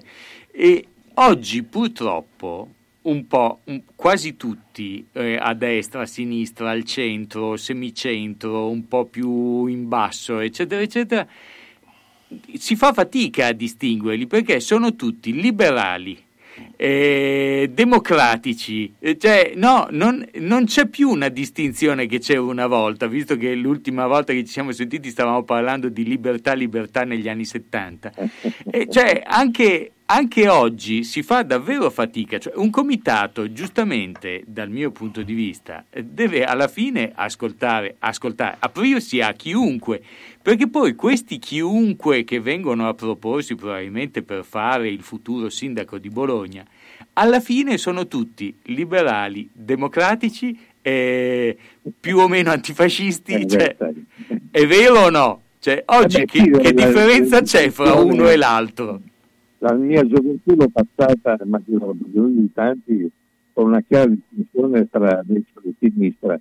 Però, vedi, eh, il mondo, i tempi cambiano anche rapidamente. Ad esempio, in questi giorni, un sacco di studenti sono venuti alle stanze di Verdi a chiedere i libri di Carlo Marx. Eh, mm, incredibile. C'è una, una ragazza, l'ultima è, è una ragazza tedesca eh, che sta studiando in, in Italia, a Bologna, e deve fare un esame Carlo Marx. Ha chiesto il capitale di Marx. È già il tempo che, che, che chiediamo, di qualche giorno. Cioè c'è una lettura di interesse, eh, una lettura di interesse verso un personaggio che sembrava desueto, scomparso, e che invece paradossalmente riaffiora dalla storia eh, nel momento in cui si cerca di eh, evitare una distinzione fra destra e sinistra, cosa assolutamente assurda perché la, la differenza continua assolutamente a esistere. Ecco, eh, beh, ehm, Otello, ti volevo chiedere eh, anche un'altra cosa, eh, visto che siamo vicini al primo maggio, ecco, che valore eh, possiamo ancora dare alla festa del primo maggio in un periodo dove il lavoro è sempre più eh, difficile e sca- e, e- anche sempre molto più precario? E, e, mh, però eh, ovviamente eh, è una priorità eh, di tutti noi, quindi eh, e mi sembra che, che sia sempre meno sentito il primo Ma maggio. certo è un, è un- è un problema questo che posto anche per il 25 aprile in realtà c'è una tendenza a diminuire il valore storico e simbolico di questi momenti che sono fondamentali nei fattori identitari un poco. Il primo maggio, il primo maggio continua a essere, specialmente adesso, eh, in cui si assiste alla crisi del lavoro, alla difficoltà per moltissimi giovani di trovare un lavoro, dovrebbe essere l'occasione per una saldatura tra lavoratori delle fabbriche, disoccupati, giovani precari, sono tantissimi. E quindi occorrerebbe un sindacato capace di rappresentare le diverse forme del lavoro, che non sono più quelle della tuta blu tradizionale, ma sono molto differenziate sul territorio all'interno diciamo, de- delle, delle città tra centro e periferia, eh, gli immigrati, i nuovi poveri, e via dicendo. quindi ci vorrebbe un salto di qualità anche nella capacità rappresentativa del sindacato.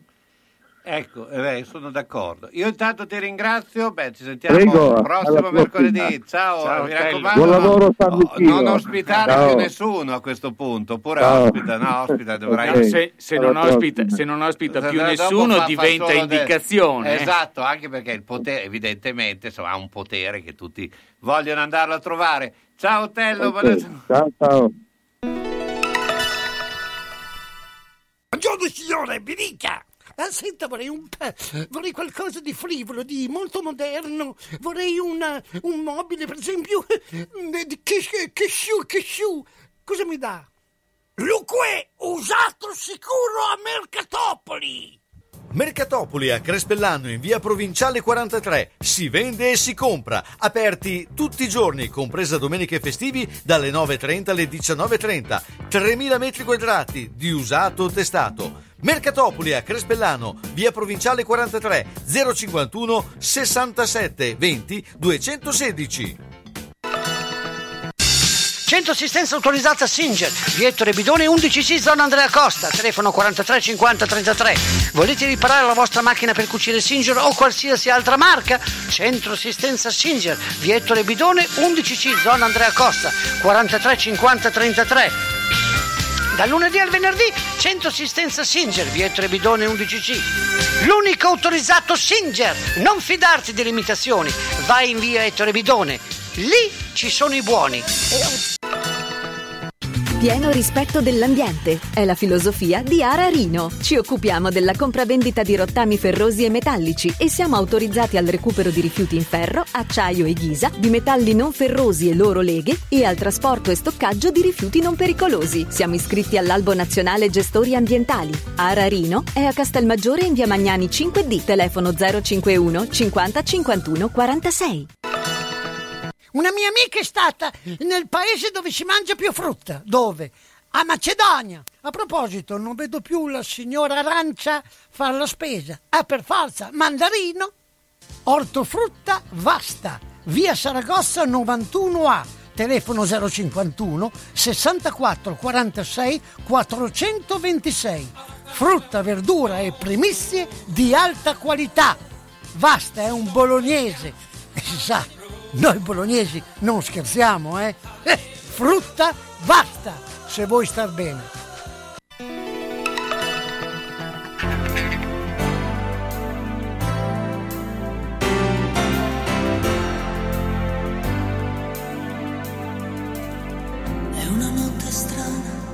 Non mi ascolta e non mi ama. È un po' solitario dove sei. Che porti a spasso dentro un sacco i sogni miei.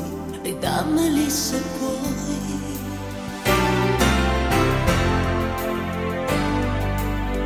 È una notte falsa, troppe stelle che non sanno. Lupo solitario, cosa fai?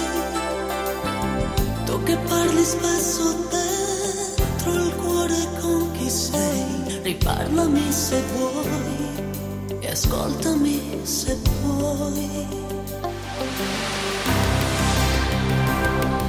Sento qualche cosa che mi brucia dentro che mi butta via e che non sa che tu, che solo tu mi fai sentire inutile la vita.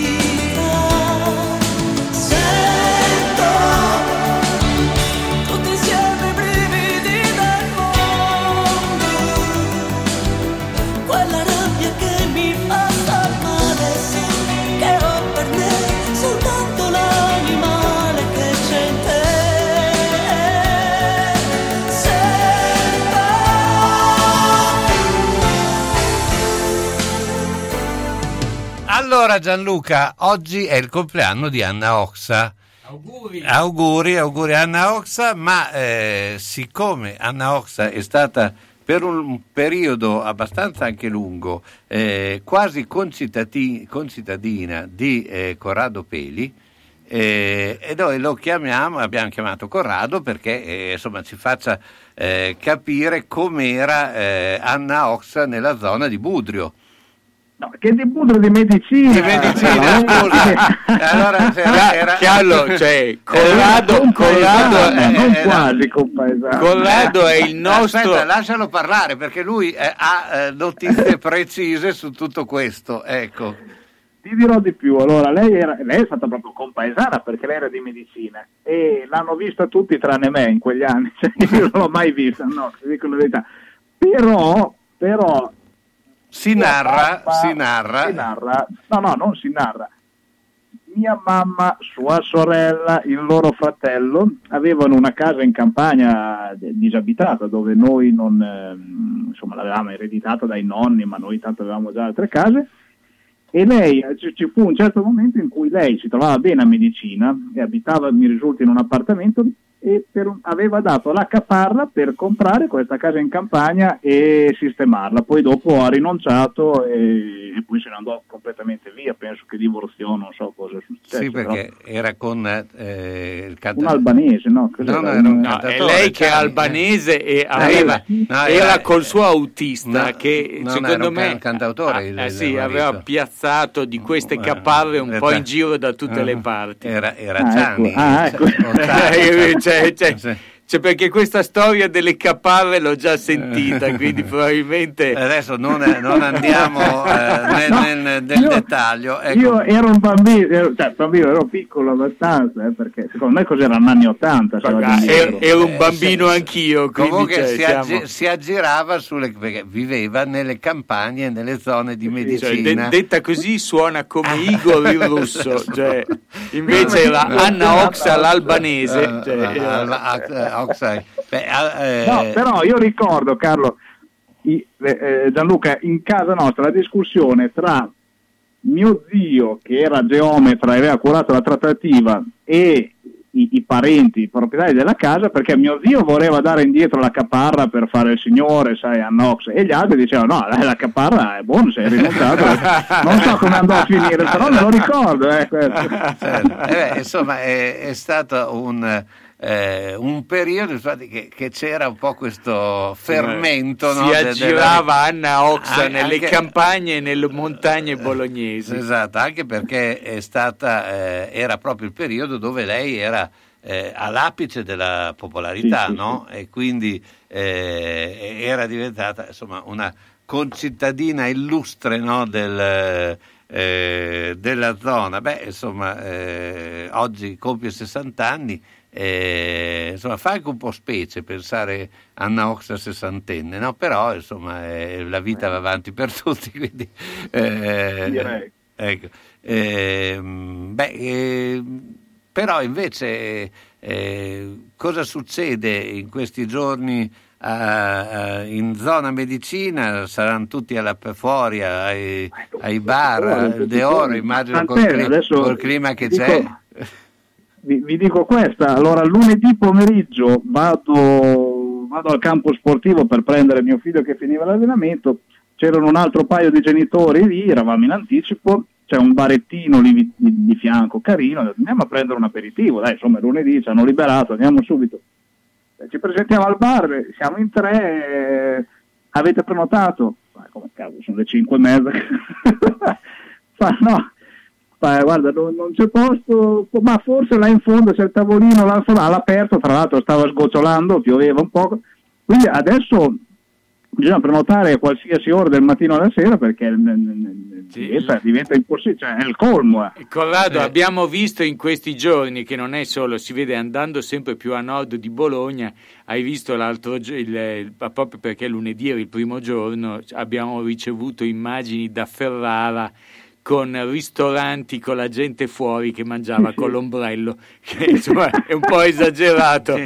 Dal mio Sì, punto di vista va bene che stiamo riaprendo, ma capisco mangiare sotto i portici di Bologna, ma all'aperto con l'ombrello io personalmente sto a casa. Che è, un po', è un po' quello che non si capisce, eh, quelli che dicono dovevamo aprire a tutti i costi. Pensa se noi avessimo aperto a tutti i costi e fossimo arrivati a eh, 5.000 morti al giorno. Ma chi, cioè ce lo siamo domandati con una marea di morti in giro, chi ave- avrebbe avuto voglia di andare al ristorante?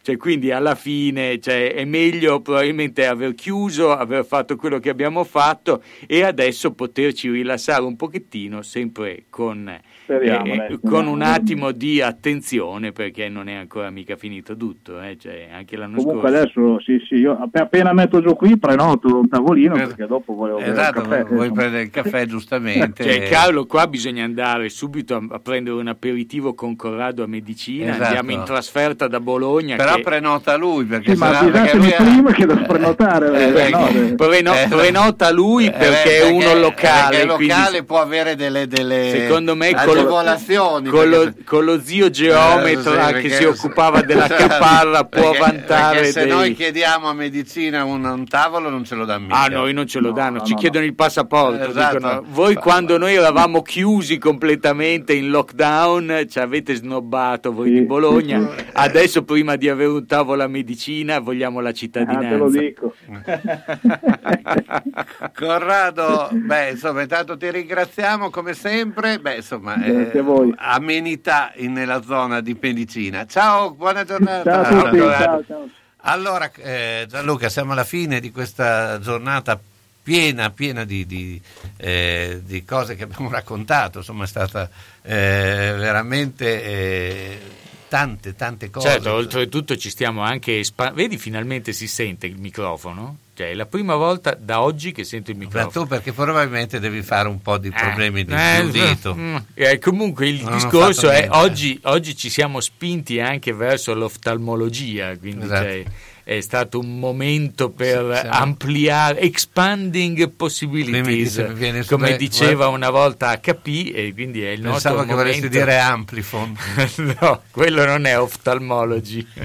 Senti, noi diamo l'appuntamento per quanto mi riguarda domani sera. Domani sera eh, eh, racconteremo, eh, eh, molto probabilmente perché dobbiamo ancora definire, ma eh, faremo un tributo particolare a Ivan Graziani eh, con eh, Fabrizio Cremonini. eh, intanto vi do un'anticipazione perché eh, c'era questo mm, bra disco eh, su Ivan eh, in jazz, cioè come la musica anche di, di un autore possa essere trasformata e diventare altra, un altro genere. Quindi con Fabrizio facciamo un po' queste serate raccontando la musica, eh, poi ovviamente state sempre all'ascolto di Radio San Luchino. eh, Buon noi- pomeriggio, noi, buon- ci, buon- noi ci sentiamo lunedì sera, ci vediamo mercoledì pomeriggio, insomma. Insomma, siamo sempre qua.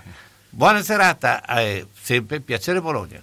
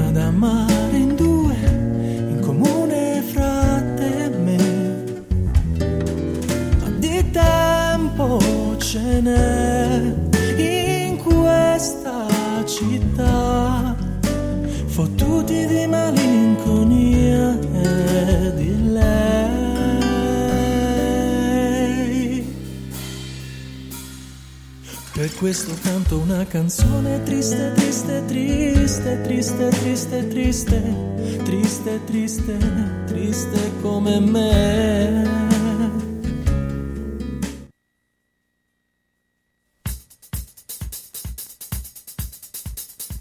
Da Radio San Luchino, Piacere Bologna. Il piacere di conoscere la città, ciò che succede e i suoi personaggi. Con eh, Carlo Orzesco e Gianluca Corradi. In collaborazione con Villa Giulia, residenza per anziani a Pianoro. E Fanep. Petroni, Tigre!